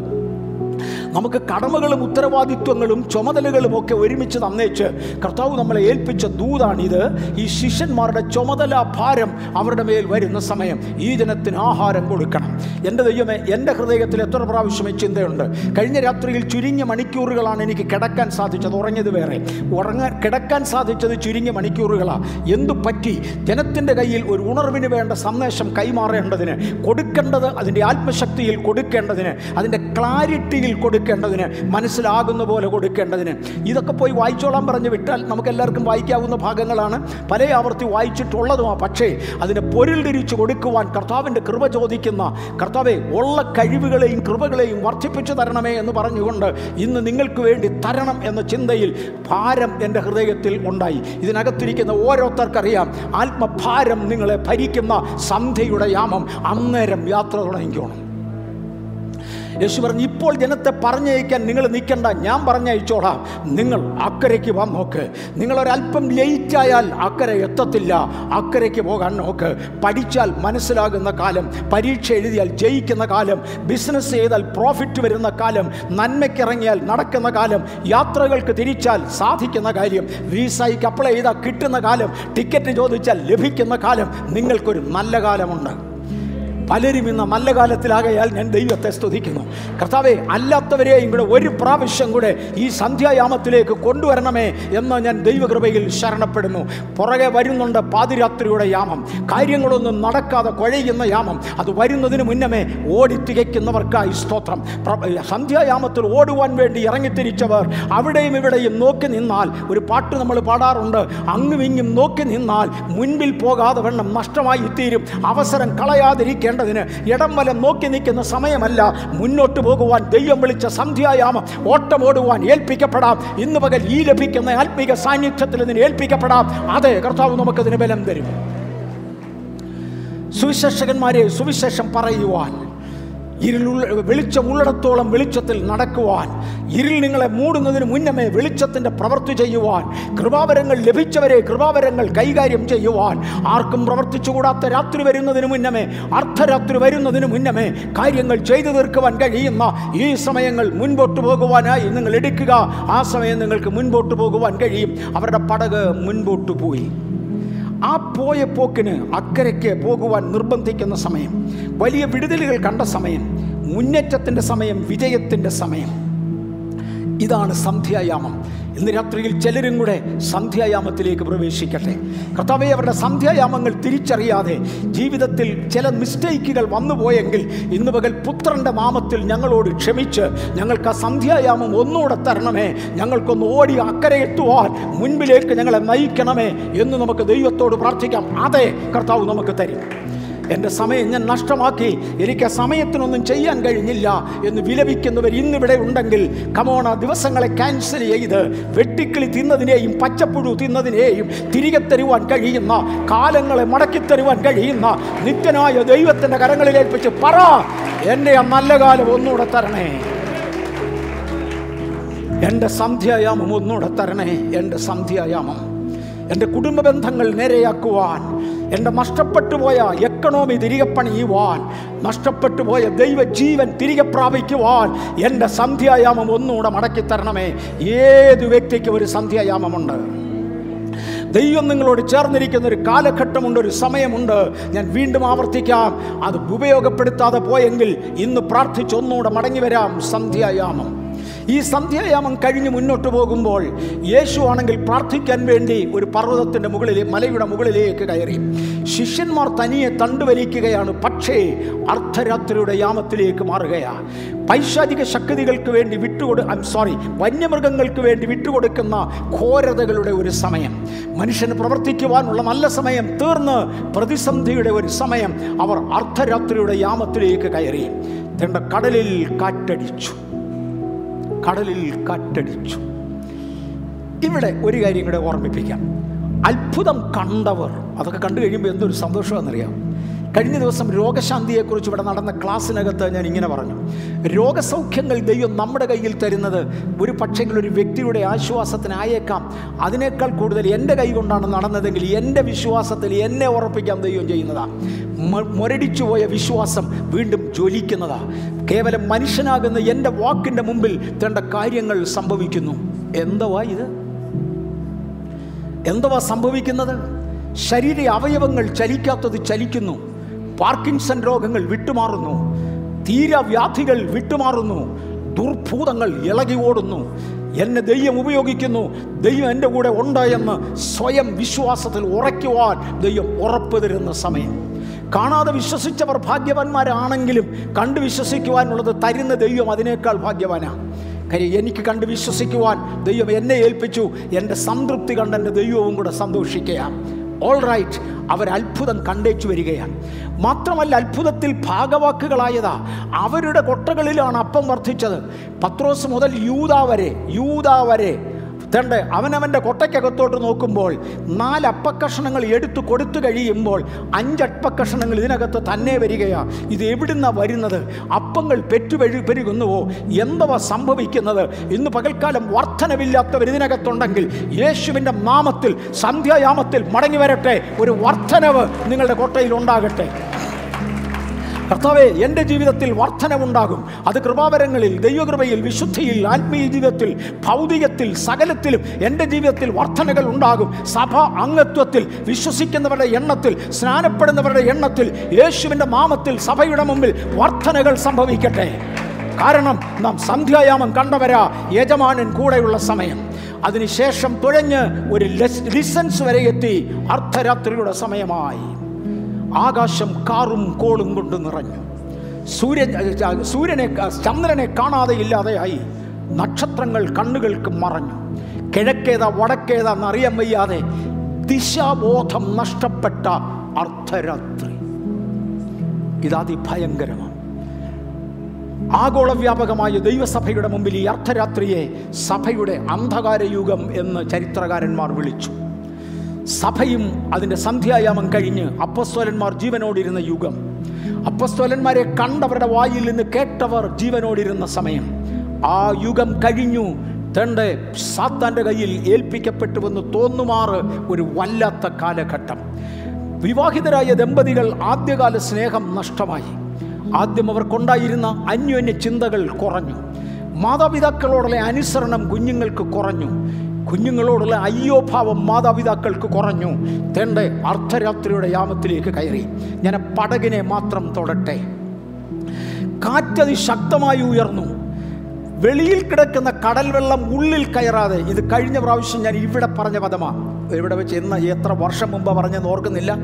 വെളിയിൽ കിടക്കുന്ന കടൽ വെള്ളം, ഉപ്പ് വെള്ളം അകത്തോട്ട് കയറാതെ എന്നെയും ഉപ്പ് വെള്ളത്തെയും തമ്മിൽ വേർതിരിക്കുന്ന ആ പടകിന് ഒരു അതിരുണ്ട്. ആ പടകിൻ്റെ വക്കുകൾക്ക് മീതെ വെള്ളം ഉയർന്നു അടിച്ചുയരുന്ന, ഞാൻ പറഞ്ഞില്ല പടക് എനിക്കൊരു വേർപാടാണ്. വെളിയിൽ കാണുന്ന അശുദ്ധി അല്ലെങ്കിൽ ഉപ്പുവെള്ളം എൻ്റെ പടകിലേക്ക് കയറി എന്നെ മുക്കിക്കളയാതെ ഇരിക്കുവാൻ എനിക്ക് തന്ന ജീവിത പടകിനായി ഞാൻ ദൈവത്തെ സ്തുതിക്കുന്നു. ജീവിത പടകുകൾക്ക് നേരെ കൊടുങ്കാറ്റടിക്കുന്നതോടുകൂടെ സമുദ്രത്തിലെ വെള്ളം ഉയരുകയാണ്. അത് തിരമാലകളായി ഉയരുകയാണ്. നിങ്ങളിൽ പലരുടെയും പിടിയിൽ നിൽക്കാതെ വണ്ണം പിള്ളേർ മുഖേനയാകാം, വലിയവർ മുഖേനയാകാം, ചുറ്റുവട്ടങ്ങൾ മുഖേനയാകാം, സാഹചര്യങ്ങൾ മുഖേന പ്രശ്നങ്ങൾ ഉയരുകയും തൻ്റെ വെളിയിലെ ഉപ്പുവെള്ളം മുകളിലേക്ക് ഉയരുകയും ചെയ്യുകയാണ്. ഉയർന്ന വെള്ളം അടർന്ന് പടകിൻ്റെ അകത്തേക്ക് വീണു. പണ്ട് വേർപാടുണ്ടായിരുന്നവൻ ഇന്ന് വേർപാട് നഷ്ടമായി. ഈ ആശയങ്ങൾ ഗ്രഹിക്കുന്നവർക്കായി സ്തോത്രം. പണ്ട് ദൈവിക വിശുദ്ധി സൂക്ഷിച്ചവൻ കുഴപ്പമില്ല എന്ന് പറയുന്ന സ്ഥിതിയായി. മൂക്കറ്റം മുങ്ങിയാൽ പിന്നെ മൂവാളോ നാലാളോ തകരാറില്ലെന്ന് പറയുന്നവർ മുതൽ, മുട്ടിന് താഴെ വെള്ളമേ ഉള്ളൂ പേടിക്കാനില്ലെന്ന് പറയുന്നവർ വരെ അശുദ്ധിയിൽ ഉഴലുന്നവരായി. വെളിയിൽ കിടന്ന ഉപ്പുവെള്ളം ഉയർന്നു അകത്തേക്ക് വീണു, അകത്തേക്ക് വീണു. ആകപ്പാടെ പടക് മുങ്ങിപ്പോകുമോ എന്ന ഭയത്തിലായി. ആ സമയത്ത് പത്രോസ് പറയുന്നുണ്ടാകാം, നമുക്ക് മുന്നോട്ട് പോകാം, അതാ ഡിറക്ഷൻ. ആരെയും ഒന്നും കാണത്തില്ല, നക്ഷത്രങ്ങളും കാണത്തില്ല. അന്ന് വടക്ക് നോക്കി യന്ത്രം ഇല്ല. പത്രോസിനെ ദിശ ചൂണ്ടിക്കാണിക്കുന്നുണ്ടാവും, അങ്ങോട്ടാ. അപ്പം യോഹന്നാൻ വേറൊന്ന് ചൂണ്ടിക്കാണിക്കും, ഇങ്ങോട്ടാ. രണ്ടുപേരും അവരുടെ സൽബുദ്ധിയിൽ നിന്നാണ് പറയുന്നത്, നല്ല കാര്യത്തിനും അവരുടെ ആത്മാർത്ഥതയിൽ നിന്നും പറയുന്നതാ. പക്ഷെ അങ്ങോട്ടും ഇങ്ങോട്ടും മനസ്സിലാക്കുവാൻ കഴിയാതെ ഒരുത്തൻ അങ്ങോട്ടും വേറൊരുത്തൻ ഇങ്ങോട്ടും തുഴഞ്ഞ കാലം. ഒരുത്തൻ അങ്ങോട്ടും വേറൊരുത്തൻ ഇങ്ങോട്ടും തുഴഞ്ഞാൽ പടക് വെള്ളത്തിൽ കറങ്ങുന്ന കാലം. ഭാര്യ പറയുന്നത് ഭർത്താവിന് ബോധിക്കുന്നില്ല. രണ്ടുപേരും ആത്മാർത്ഥതയെന്ന, ഒരാൾ അങ്ങോട്ട് പിടിക്കുമ്പോൾ വേറൊരാൾ ഇങ്ങോട്ട് പിടിക്കും. ഞാൻ തമാശ പറയുന്ന പതിവില്ല, എങ്കിലും കഴിഞ്ഞ ദിവസം ഒരാൾ പറഞ്ഞ തമാശ ഒന്ന് ആവർത്തിക്കുന്നതിൽ തെറ്റില്ല. നാട്ടിലൊരിക്കലൊരു വീട്ടിനകത്ത്, ഒരു മുറിക്കകത്തു നിന്ന് അദ്ദേഹം കിടക്കുന്ന കട്ടിലെടുത്ത് വെളിയിലിടാൻ ഒരു സഹോദരൻ തീരുമാനിച്ചു, ഒരു മനുഷ്യൻ തീരുമാനിച്ചു. കേട്ട കഥയാണ്. പുള്ളി അതെടുത്ത് വാതിലിൻ്റെ അടുക്കൽ കൊണ്ടുവന്ന് വെളിയിലോട്ട് ഇറക്കാൻ വേണ്ടി പിടിച്ചു. രണ്ട് കട്ടിൽ കാലുകളും ക്രാസിയും കൂടെ വെളിയിൽ വന്നു, ബാക്കി രണ്ട് കാലുകളും മറുവശവും കൂടെ അകത്തിരിക്കുക. അയാളെ അങ്ങ് തളർന്നതുകൊണ്ട് നിന്നൊന്ന് വിശ്രമിച്ചു. ശകലനേരം കഴിഞ്ഞപ്പോൾ ആ വഴിയെ പോയ അയൽവക്കക്കാരൻ ചോദിച്ചു, ആ എന്തു പറ്റി, ഞാനിവിടെ കൂടാമെന്ന് പറഞ്ഞു. ഈ കട്ടിലിഞ്ഞ് പുറത്തോട്ട് എടുക്കാൻ ഒരു 2 മിനിറ്റിൻ്റെ ആവശ്യമേ ഇനിയുള്ളൂ, അതുകൊണ്ട് അയാളുടെ ആയിക്കോട്ടെ എന്ന് വിചാരിച്ച് അദ്ദേഹവും പിടിച്ചു. 1 മണിക്കൂർ പിടിച്ചിട്ടും കട്ടിൽ അവിടെ തന്നെ ഇരിക്കുക, ഇത് മാറുന്നില്ല. ഇപ്പം വന്നവൻ പറഞ്ഞേടാ, നമ്മൾ 2 പേരും കൂടെ പിടിച്ചിട്ട് ഒരു കട്ടിൽ മുറിക്കകത്ത് കയറ്റാൻ പറ്റുന്നില്ലല്ലയോ. ഇപ്പോഴാ മറ്റൊന്ന് ചോദിക്കും, അയ്യോ നീ അകത്തോട്ടാണോ പിടിച്ചേ, ഞാൻ പുറത്തോട്ടാണ് പിടിച്ചേ. 2 പേരും കൂടെ ഉണ്ടപ്പിടുത്തമാണ് ഒരു കട്ടിലിന്, ഒരുത്തൻ അകത്തോട്ടും മറ്റവും പുറത്തോട്ടും. പത്രോസ് പറഞ്ഞ അതാ വടക്ക് അങ്ങോട്ട് തുഴയാം, യോഹന്നാൻ പറഞ്ഞ് ഇതാ വടക്ക് ഇങ്ങോട്ട് തുഴയാം. ദിശ തെറ്റിയ കാലം, ദിശ തെറ്റിയ കുടുംബങ്ങളെ, നിങ്ങൾ അർദ്ധരാത്രിയുടെ യാമങ്ങളിലാകാം. എല്ലാം ആത്മാർത്ഥത എന്നുള്ള പ്രസ്താവനകളാണ്. ദിശ തെറ്റിയ സഭകളെ, നിങ്ങൾ അർദ്ധരാത്രിയുടെ യാമത്തിലാകാം. ഭയപ്പെടരുത്, ഇതിനപ്പുറത്തൊരു പ്രകാശം വരും. ദിശ തെറ്റിയ ആളുകൾ പോകുക. ഒന്ന്, വെളിയിലെ ഉപ്പുവെള്ളം തലയ്ക്ക് മീതെ ഉയർന്ന് അടർന്ന് അകത്തേക്ക് വീഴുക. പണ്ട് വേർപാട് മുഖേന എനിക്കിത് വേണ്ട എന്ന് വെച്ചവർ അങ്ങനെ തന്നെ ബൈബിളിൽ ഉണ്ടോ എന്ന് തിരിച്ചാലോചിച്ച കാലം. തേണ്ടേ, തോട്ടത്തിൻ്റെ നടുവിലുള്ള വൃക്ഷത്തിൻ്റെ ഫലം തിന്നരുത്, തിന്നുന്ന നാളിൽ നീ മരിക്കുമെന്ന് കർത്താവ് പറഞ്ഞത് അങ്ങനെ തന്നെ ആണോ എന്ന് റീചെക്ക് ചെയ്യുന്ന കാലം. പണ്ട് സഹോദരിമാർ തലമൂടിക്കൊണ്ട്, വേദപുസ്തക കാലയളവിലും ക്രിസ്ത്യാനി ഉള്ളിടത്തോളം കാലം തലമൂടിക്കൊണ്ട് ആരാധിക്കുമായിരുന്നു. ഈ ചർച്ചിൽ ശുശ്രൂഷയ്ക്ക് വേണ്ടി ഞാൻ വിളിച്ചിരുന്ന ഒരു കുടുംബം, ഒരു ദിവസം എന്നെ തിരുവനന്തപുരത്തു നിന്ന് ഒരാൾ വിളിച്ചു പറഞ്ഞു, ബ്രദറെ ഇന്നലെ ആ ഫാമിലി നമ്മുടെ ചർച്ച് വന്നിരുന്നു, ട്രിവാൻഡ്രം ചർച്ച് വന്നിരുന്നു. ആ പുള്ളിക്കാരത്ത് ഏതാണ്ട് ഒത്തിരി ആഭരണങ്ങളുമൊക്കെ ഇട്ട്, പണ്ട് ഒരു ബന്ധുക്കോസുകാരായിരുന്നു, ഒത്തിരി ആഭരണങ്ങളുമൊക്കെ ഇട്ട് തലയും മൂടാതെ നമ്മുടെ സ്റ്റേജേ വന്ന് അവസാനം ഞാൻ പറഞ്ഞ് ഒഴിവാക്കേണ്ടതായി വന്നു. ഞാൻ വെച്ചു നേരോ, അയ്യോ അടുത്ത ആഴ്ച ഇത് എൻ്റെ തലയിലാണല്ലോ, ഞാനും വിളിച്ചിട്ടുണ്ടല്ലോ. ഞാൻ പെട്ടെന്ന് അദ്ദേഹത്തെ വിളിച്ചേച്ച് ഞാൻ പറഞ്ഞു, എനിക്ക് ഇമ്മീഡിയറ്റ്ലി നിങ്ങളോടൊന്ന് സംസാരിക്കണം. എന്താ പാസ്റ്റർ എന്ന് ചോദിച്ചാൽ പറഞ്ഞത്, നേരിട്ട് കണ്ട് സംസാരിച്ചാലേ പറ്റുള്ളൂ. ഇന്ന സഭയിൽ നിങ്ങൾ ശുശ്രൂഷയ്ക്ക് പോയിരുന്നു. അതേ പാസ്റ്ററെ, അവന്മാരുടെ ബിഹേവിയർ ശരിയല്ല. ഞാൻ പറഞ്ഞു, ഞാൻ കേട്ടു ബ്രദറെ, എൻ്റെ സഹതാപം പ്രകടിപ്പിക്കാൻ നിങ്ങളുടെ അടുക്കൽ വന്ന്, ആരോടുള്ള സഹതാപം എന്ന് പറഞ്ഞില്ല, എവനോടുള്ള സഹതാപമാണ്, അത് പ്രകടിപ്പിക്കാൻ നിങ്ങളുടെ അടുക്കൽ വന്ന് സംസാരിക്കണമെന്ന് എനിക്ക് താല്പര്യമുണ്ട്, ഞാൻ വരിക എന്ന് പറഞ്ഞു. എന്നാൽ വന്നാട്ടെന്ന് പറഞ്ഞ് ഞാൻ അദ്ദേഹത്തിൻ്റെ അടുക്കൽ ചെന്നു. ഞാൻ അദ്ദേഹത്തോട് കാര്യങ്ങൾ പറഞ്ഞു അതേ ആരാണ്ട് പറയുന്നത് കേട്ട് ഏതാണ്ടങ്ങ് ചെയ്തെന്നുള്ളതേ കവിഞ്ഞ്, ഇതൊന്നും ഹൃദയത്തിൽ കൺവിക്ഷൻ ഉണ്ടായിരുന്ന കാര്യമല്ല, അതുകൊണ്ടൊന്ന് റീതിങ്ക് ചെയ്തപ്പോൾ ഇപ്പോൾ ഈ മോഡേൺ ഏജിൽ ആരും അങ്ങനെ ചെയ്യാറില്ല. എടോ ക്രിസ്ത്യാനി ഇന്നും ചെയ്യാറുണ്ടോ? ആരുമെന്ന് പറയാതെടോ ക്രിസ്ത്യാനിയെ ഒഴിവാക്ക്, ക്രിസ്ത്യാനി ഇന്നും ചെയ്യാറുണ്ട്. പറഞ്ഞ തൽക്കാലം ഇത് ഗ്രഹിക്കാൻ കഴിയുന്നില്ലെങ്കിൽ നമ്മുടെ ചർച്ചിലോട്ട് ശുശ്രൂഷയ്ക്ക് ഈ ആണ്ടി വരണ്ട, ഇനി വരണമെന്ന് തോന്നുമ്പോൾ ഞാൻ വിളിക്കാം. പിന്നെ തൻ്റെ ചർച്ച് ഞാൻ വരുന്ന ആഴ്ച വരാമെന്ന് പറഞ്ഞാൽ അതും വരുന്നില്ല. നിങ്ങൾ മാനസാന്തരപ്പെട്ടു ഒന്ന് തിരിച്ചു തോന്നണം. പടകിൻ്റെ വെളിയിൽ കിടന്ന വെള്ളം കാറ്റിൻ്റെ പ്രഷറിൽ, ഈ കാറ്റ് എവിടെ നിന്ന് വന്നതാണെന്നറിയാമോ? അതും കൂടെ ഒന്ന് തൊട്ടങ്ങ് പോയേക്കാം. യേശു അക്കരയ്ക്ക് കയറിയാൽ അവിടെ ഗദരദേശമാണ്, ഗദരദേശം. അവിടെ കിടക്കുന്നുണ്ട് ലെഗിയോൻ ബാധിച്ച പാർട്ടി. ലെഗിയോന് നന്നായി അറിയാം, യേശു വന്നുപോയാൽ എന്നെ പുറത്താക്കും, യേശു വന്നുപോയാൽ എന്നെ പുറത്താക്കും, പുറത്താക്കിയാൽ ഞാൻ കടലിലാണ്. അതുകൊണ്ട് യേശു കടലിൽ വരുന്നതിന് മുന്നമേ, യേശു കടലിൽ നിന്ന് കയറുന്നതിന് മുന്നമേ യേശുവിനെ ശിഷ്യന്മാരെ മുക്കിക്കളയാം. മുക്കിക്കളയുവാൻ വേണ്ടി അടിക്കുന്ന കാറ്റ. ഒന്നുകൂടെ പറയാം, യേശു അഞ്ചപ്പം കൊണ്ട് 5000 പേരെ പോഷിപ്പിച്ചത് ഈ തീരത്ത് വെച്ചാണെന്നിരിക്കട്ടെ, ഇത് സമുദ്രതീരമെന്നിരിക്കട്ടെ, ഈ എൻ്റെ സൈഡിൽ നിന്ന് നോക്കിയാൽ വലത്തെ അറ്റം, നിങ്ങളുടെ സൈഡിൽ നോക്കിയാൽ ഇടത്തെ അറ്റം, ഇവിടെയാണ് ഞാൻ നിൽക്കുന്നത്. ഇവിടുന്ന് അങ്ങേപ്പുറത്തോട്ട് കടക്കണം.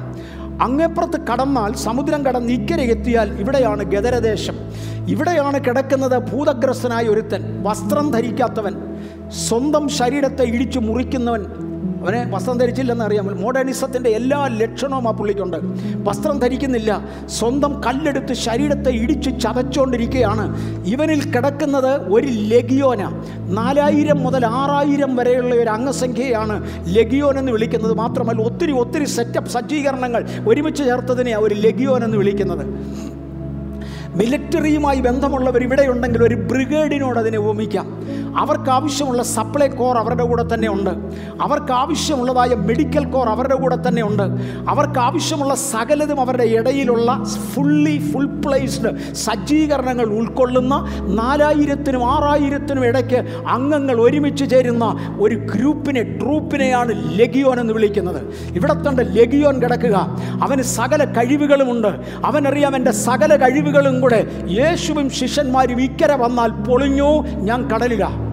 അങ്ങനെയാണെങ്കിൽ യേശുവിൻ ശിഷ്യന്മാരും ഇങ്ങോട്ട് വരാതെ അവരെ അവിടെ തന്നെ ഒതുക്കേണ്ടതിന് വേണ്ടി അടിപ്പിച്ച കാറ്റ, നിങ്ങളിൽ പലർക്കും വിരോധമായി അടിക്കുന്ന കാറ്റ്, നിങ്ങൾ കരകയറാതിരിക്കാൻ വേണ്ടിയാ. നിങ്ങൾ കയറിയാൽ പിശാചിനറിയാം പോക്ക, അത് വരാതിരിക്കുവാൻ നിങ്ങൾക്കെതിരെ കാറ്റടിക്കുന്നെങ്കിൽ യേശുവിൻ്റെ നാമത്തിൽ ഈ പകൽ കാറ്റവിടെ നിൽക്കട്ടെ. ആമേൻ. ഞാൻ ആ ഭാഗത്തിൽ അല്പം കൂടെ വേഗത്തിൽ പോകാം. ശിഷ്യന്മാരാകപ്പാടെ തണ്ടുവലിച്ചു വലഞ്ഞു. ആ സമയത്താണ് യേശു കടലിൻ്റെ മേൽ നടന്നു വരുന്നൊരു കാഴ്ച കാണുന്നത്. ഞാൻ അവിടെ നിൽക്കട്ടെ. ആ കാറ്റിനെയും കടലിനെയും യേശു ശാസിച്ചു. കാറ്റേ അടങ്ങ്, കടലെ ശാന്തമാകെ. വലിയ ശാന്തതയുണ്ടായി. അർദ്ധരാത്രിയുടെ യാമങ്ങളിൽ അടിച്ചുയരുന്നതായ കൊടുങ്കാറ്റുകളെ ശാസിക്കുവാൻ എൻ്റെ യേശുവിൻ്റെ സാന്നിധ്യമുണ്ട്. ഞങ്ങൾ ന്യൂഡൽഹിയിലായിരുന്ന സമയത്ത് അവിടെ ഉണ്ടായിരുന്ന ഒരു ബ്രദർ പ്രിൻസ് സാധാരണ പാടാറുണ്ടായിരുന്ന ഒരു ഇംഗ്ലീഷ് പാട്ടിൻ്റെ ലൈനുകളുടെ അർത്ഥം ഞാൻ ഓർക്കുന്നുണ്ട്. Whatever may be the roaring wind, no wind can swallow the ship where it is. നിങ്ങൾ യാത്ര ചെയ്യുന്ന ജീവിത പടകിനെ വിഴുങ്ങുവാൻ ഒരു റോറിംഗ് കാറ്റിനും കഴിയുകയില്ല. കാര്യം ഇത് ഇറങ്ങിയത് എവിടുന്നറിയാമോ? യജമാനന്റെ കൽപ്പനയ്ക്ക്. വാ, അക്കരയ്ക്ക് പോ, വാ, അക്കരയ്ക്ക് പോവും. എം എ വർഗീസിനെ തകർത്തടിക്കുവാൻ, നിങ്ങളെ തകർത്തടിക്കുവാൻ, വ്യക്തികളെ തകർത്തടിക്കുവാൻ കൊടുങ്കാറ്റുയരുന്നുവെങ്കിൽ no no willows can swallow the ship where it is. ആ പടക് കിടക്കുന്ന ഇടത്ത് ആ പടകിനെ മുക്കുവാൻ ഒരു ബില്ലോയ്ക്കും കഴിയുകയില്ല. കാര്യം ഇതിൻ്റെ പുറകിലൊരു വാക്കുണ്ട്, എന്നെ പറഞ്ഞയച്ചവൻ്റെ കൽപ്പന. എന്നെ പറഞ്ഞയച്ചവൻ്റെ കൽപ്പന ഇതിൻ്റെ പിൻപിലുള്ളതിനാൽ കാറ്റടിക്കും. ശിഷ്യന്മാർ ഭയന്നു, ആഞ്ഞാടി. പടക് വട്ടത്തിൽ കറങ്ങാൻ തുടങ്ങി. ദിശാബോധം നഷ്ടപ്പെട്ടു, അവരുടെ യൂണിറ്റി നഷ്ടപ്പെട്ടു. എന്ത് വേണമെന്ന് അറിഞ്ഞുകൂടാ. ഞാൻ ഭാര്യയെ കുറ്റം പറയുക, ഭാര്യ എന്നെ കുറ്റം പറയുക. ഞാൻ സെക്രട്ടറിയെ കുറ്റം പറയുക, സെക്രട്ടറി എന്നെ കുറ്റം പറയുക. രണ്ടുപേരുടെയും ചിന്തയിൽ അവർക്ക് കറക്റ്റാ. ആരും ദോഷത്തിന് വേണ്ടി പറയുന്നതല്ല. ധാരണപ്പെശകുകൾ വന്ന് ഇരുളിനകത്ത് മൂടി അന്ധകാരം നിറഞ്ഞ അർദ്ധരാത്രിയുടെ അന്തത്തിൽ തേണ്ട ഒരുവൻ നടന്നു വരികയാണ് കടലിൻ്റെ മീതെ. ഹേ പിശാചേ, നീ ഇളക്കി വിടുന്നതായ കാറ്റിൽ ഉയരുന്ന തിരമാലകൾ എൻ്റെ കാലിൻ്റെ ചുവട്ടിലാകയാൽ ഞാൻ നടന്നു വരികയാ. അർദ്ധരാത്രിയുടെ യാമം. ആഗോളവ്യാപകമായ ദൈവസഭയെടുത്താൽ ദുരുപദേശങ്ങൾ സഭയ്ക്കകത്ത് കയറിയ, വെളിയിൽ കിടന്നതായ ആ വെള്ളം അകത്ത് കയറിയ കാലം. പല ലോക്കൽ സഭകളെയും എടുത്താൽ നേതൃത്വങ്ങളെ അതിജീവിച്ചുകൊണ്ട് അകത്തേക്ക് ഈ ഉപ്പുവെള്ളം കയറ്റുന്ന കാലം. പല കുടുംബങ്ങളെയും എടുത്താൽ അശുദ്ധമായത് അകത്തു വരുന്ന. എൻ്റെ പിതാവ് ചില സാഹചര്യങ്ങളിൽ പറഞ്ഞത് എനിക്ക് ഓർമ്മയുണ്ടടാ. എൻ്റെ അപ്പന്മാരുടെ കാലത്ത് ഇല്ലാഞ്ഞ വേണ്ടാത്തതൊന്നും വേണ്ടടാന്ന്. അതൊക്കെ ഞങ്ങൾ അംഗീകരിച്ചു. പക്ഷെ പിള്ളേരത് അംഗീകരിക്കാത്ത കാലം. അതാത് കുടുംബങ്ങളുടെ സ്റ്റാറ്റസ് സൂക്ഷിക്കുവാൻ, മാനദണ്ഡങ്ങൾ സൂക്ഷിക്കുവാൻ ഇതൊക്കെ ആര് ഗണിക്കുന്നുവെന്ന് ചോദിക്കുന്ന അർദ്ധരാത്രിയുടെ യാമം. ഇന്ന് രാത്രിയിൽ നിങ്ങൾ കറങ്ങുന്ന അർദ്ധരാത്രിയുടെ യാമത്തിലാണോ? യജമാനൻ അരികെ ഉണ്ട്. ഞാൻ തൊട്ടേച്ച് നിർത്താം, വരുന്ന ആഴ്ചയിൽ തുടരാം. ഏറെക്കുറെ ഒന്ന് കൺക്ലൂഡ് ചെയ്ത് ഒരാശയത്തിൽ വന്ന് നിർത്താൻ ആഗ്രഹിക്കുന്നു. അർദ്ധരാത്രിയുടെ യാമം കഴിഞ്ഞാൽ കോഴി കൂകുന്ന യാമമുണ്ട്. കറക്റ്റ് പാതിരാത്രിയാകുമ്പോൾ പാതിരാക്കോഴി ഉറക്കി വന്ന് കൂകും. ശിഷ്യന്മാർ നോക്കുമ്പോൾ തേണ്ടൊരു രൂപം കടലിൻ്റെ മേൽ നടന്നു വരുന്നു. അവരാകപ്പാടെ പേടിച്ചു, ആകപ്പാടെ പേടിച്ചു. അവർ പറഞ്ഞു, ഇത് ഭൂതം തന്നെയാണ്. പലർക്കും യേശുവിനെ കണ്ടാൽ ഭൂതമാണെന്ന് തോന്നും. ആത്മവിവശത കണ്ടാൽ ഭൂതമാണെന്ന് പറഞ്ഞ പാർട്ടികൾ പെന്തക്കോസിൽ കിടപ്പുണ്ട്. പെന്തക്കോസിലാണോ എനിക്കറിഞ്ഞുകൂടാ, അങ്ങനെയൊക്കെ പേരങ്ങനെയൊക്കെയാണ് കിടപ്പുണ്ട്. അതും ഇതും കണ്ടാൽ ഭൂതമാണെന്ന് പറയുന്ന ഒരുപാട് പേരുണ്ട്. കാര്യം ഇവരാകെ വെരുണ്ട് പിടിച്ചിരിക്കുക. ഇരുളില, ശുദ്ധ ഇരുട്ടില. യേശു അടുത്തു വന്നു. പോട്ടെ, കോഴി കൂകുന്ന യാമം. പാതിരക്കോഴി ഒന്ന് കൂകിയാൽ അതിൻ്റെ തുടരുമാനമായി കോഴികൾ അവിടെയും ഇവിടെയും കൂകിക്കൊണ്ടിരിക്കും. എപ്പോൾ വരെ? പ്രഭാതയാമം വരെ. പ്രഭാതയാമമായാൽ കോഴികൾ നാട് നീളെ കൂക്ക് തുടങ്ങും, നാട് നീളെ കൂക്ക് തുടങ്ങും. പ്രഭാതയാമമായാൽ പ്രകാശം അധികമായി വന്നുകൊണ്ടിരിക്കും. ഇന്നലത്തെ വെളിപ്പാടല്ല ഇന്ന്, ഇന്നത്തെ വെളിപ്പാടല്ല നാളെ. അന്നന്നത്തേക്ക് ആവശ്യമുള്ള പുതിയ മന്ന നാൾതോറും ലഭിക്കുന്നതായ പുത്തൻ വെളിപ്പാടുകളുടെ കാലം. തിരുവചനത്തിൻ്റെ മറ നീക്കി ആളുകളുടെ മുമ്പിൽ വെച്ചു കൊടുക്കുന്ന ശക്തിയേറിയ ദൈവിക കാലഘട്ടം.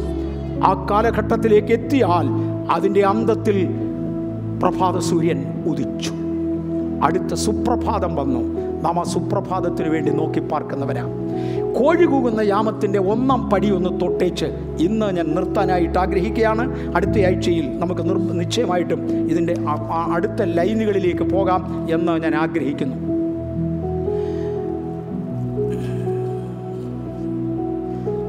ജോൺ വൈക്ലിഫ് എന്ന ഒരു റോമൻ കത്തോലിക്ക പുരോഹിതനെ കുറിച്ച് ഞാൻ നേരത്തെ പറഞ്ഞിട്ടുണ്ട്. ഭൂമിയിൽ ആത്മീകമായ ഒരു അന്ധകാരം വ്യാപരിക്കണമെങ്കിൽ, എനിക്കത് വിശദീകരിക്കാനൊക്കത്തില്ല. കറക്റ്റ് 10:20 ഞാൻ നിർത്തിയേക്കാം, 9:20 ഞാനിത് നിർത്തിയേക്കാം. ഇതിനെ ഒന്ന് തൊട്ട് മനസ്സിലാക്കേണ്ടതിന് വേണ്ടി ഞാൻ 1-2 വ്യക്തികളുടെ ചരിത്രം എടുക്കാം.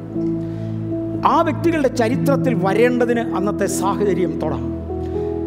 സാധാരണക്കാരൻ ബൈബിൾ വായിച്ചുകൂടാ എന്നും, അത് വായിച്ചാൽ സാധാരണക്കാരൻ മതത്തിൻ്റെ ചട്ടക്കൂട്ടത്തിനകത്ത് നിൽക്കുകയില്ല എന്നും സീനിയർ ബിഷോപ്സിന് തോന്നി തുടങ്ങിയ സത്യമായൊരു കാലഘട്ടത്തിൽ വേദപുസ്തകം വായിക്കുന്നത് നിരോധിക്കുകയും, വേദപുസ്തകത്തിൻ്റെ ഒരു കോപ്പി കണ്ടിട്ട് വേണമല്ല വായിക്കാൻ, അതില്ലാതിരിക്കുകയും, അതേസമയം വേദപുസ്തകം ഉണ്ടെന്ന് സ്ഥാപിക്കുകയും ചെയ്യുന്ന ഒരു കാലഘട്ടത്തിലേക്ക് റോമൻ കത്തോലിക്ക സഭയെത്തി.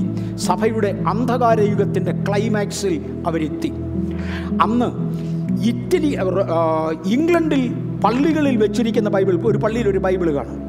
ഇംഗ്ലണ്ടിലെ പള്ളികളിൽ വെച്ചിരിക്കുന്ന ബൈബിൾ ലാറ്റിൻ ഭാഷയിൽ അടിച്ചതായിരിക്കും, ലത്തീൻ ഭാഷയിൽ അടിച്ചതായിരിക്കും, എഴുതിയതായിരിക്കും.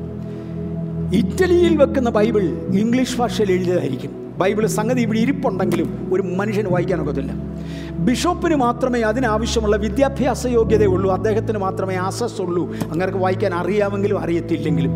നിങ്ങൾ കേട്ടിട്ടുണ്ടായിരിക്കും ഇല്ലിറ്ററേറ്റ് സ്കൂൾ മാസ്റ്റർ എന്നും പറഞ്ഞൊരു കഥ. എങ്ങാണ്ടൊരു വീട്ടിലൊരു അമ്മയ്ക്കൊരു ടെലിഗ്രാം കിട്ടി, അവരുടെ ഭർത്താവ് പെട്ടെന്ന് വരുന്നെന്നാണ്. അപ്പോൾ അവർക്കിത് ഇംഗ്ലീഷിലാണ് കിട്ടിയത്, അതുകൊണ്ട് വായിക്കാൻ വയ്യാത്തത് കൊണ്ട് അടുത്ത സ്കൂളിൽ പഠിപ്പിക്കുന്ന അധ്യാപകൻ്റെ അടുക്കലെത്തി, സാറേ എനിക്കൊരു ടെലിഗ്രാം വന്നിട്ടുണ്ടെന്ന് വായിച്ചു തരണമെന്ന് പറഞ്ഞ് ഇല്ലിറ്ററേറ്റ് സ്കൂൾ മാസ്റ്റർ ഇത് എടുത്തു. അയക്കിത് എങ്ങോട്ട് തിരിച്ച് പിടിക്കേണ്ടതെന്ന് പോലും അറിയാൻ വയ്യ. കുറേ നേരം നോക്കുന്നു, ആഹാ എന്നൊക്കെ പറഞ്ഞ് കണ്ണുരുട്ടിയപ്പം സ്ത്രീ വിചാരിച്ചു ഭർത്താവ് ചത്തെന്നാണ്. അയ്യോ പോയോന്ന് ചോദിച്ചു. ആന്ന് മൂളിയച്ചാൽ തിരിച്ചും കൊടുത്തു. ഭർത്താവ് ചത്തെന്നും പറഞ്ഞുകൊണ്ട് അവർ പോയി അലച്ചു വിളിച്ച് കരയുമ്പോഴാണ് അങ്ങേര് കയറി വരുന്നത്. Illiterate school master. ഇവർക്ക് വായിക്കാൻ അറിയാമെങ്കിലും വ്യാഖ്യാനിക്കാൻ അറിയാൻ വയ്യ, അവർ മാത്രം ബൈബിൾ എടുത്താൽ മതി എന്ന് പറഞ്ഞിരുന്ന കാലം.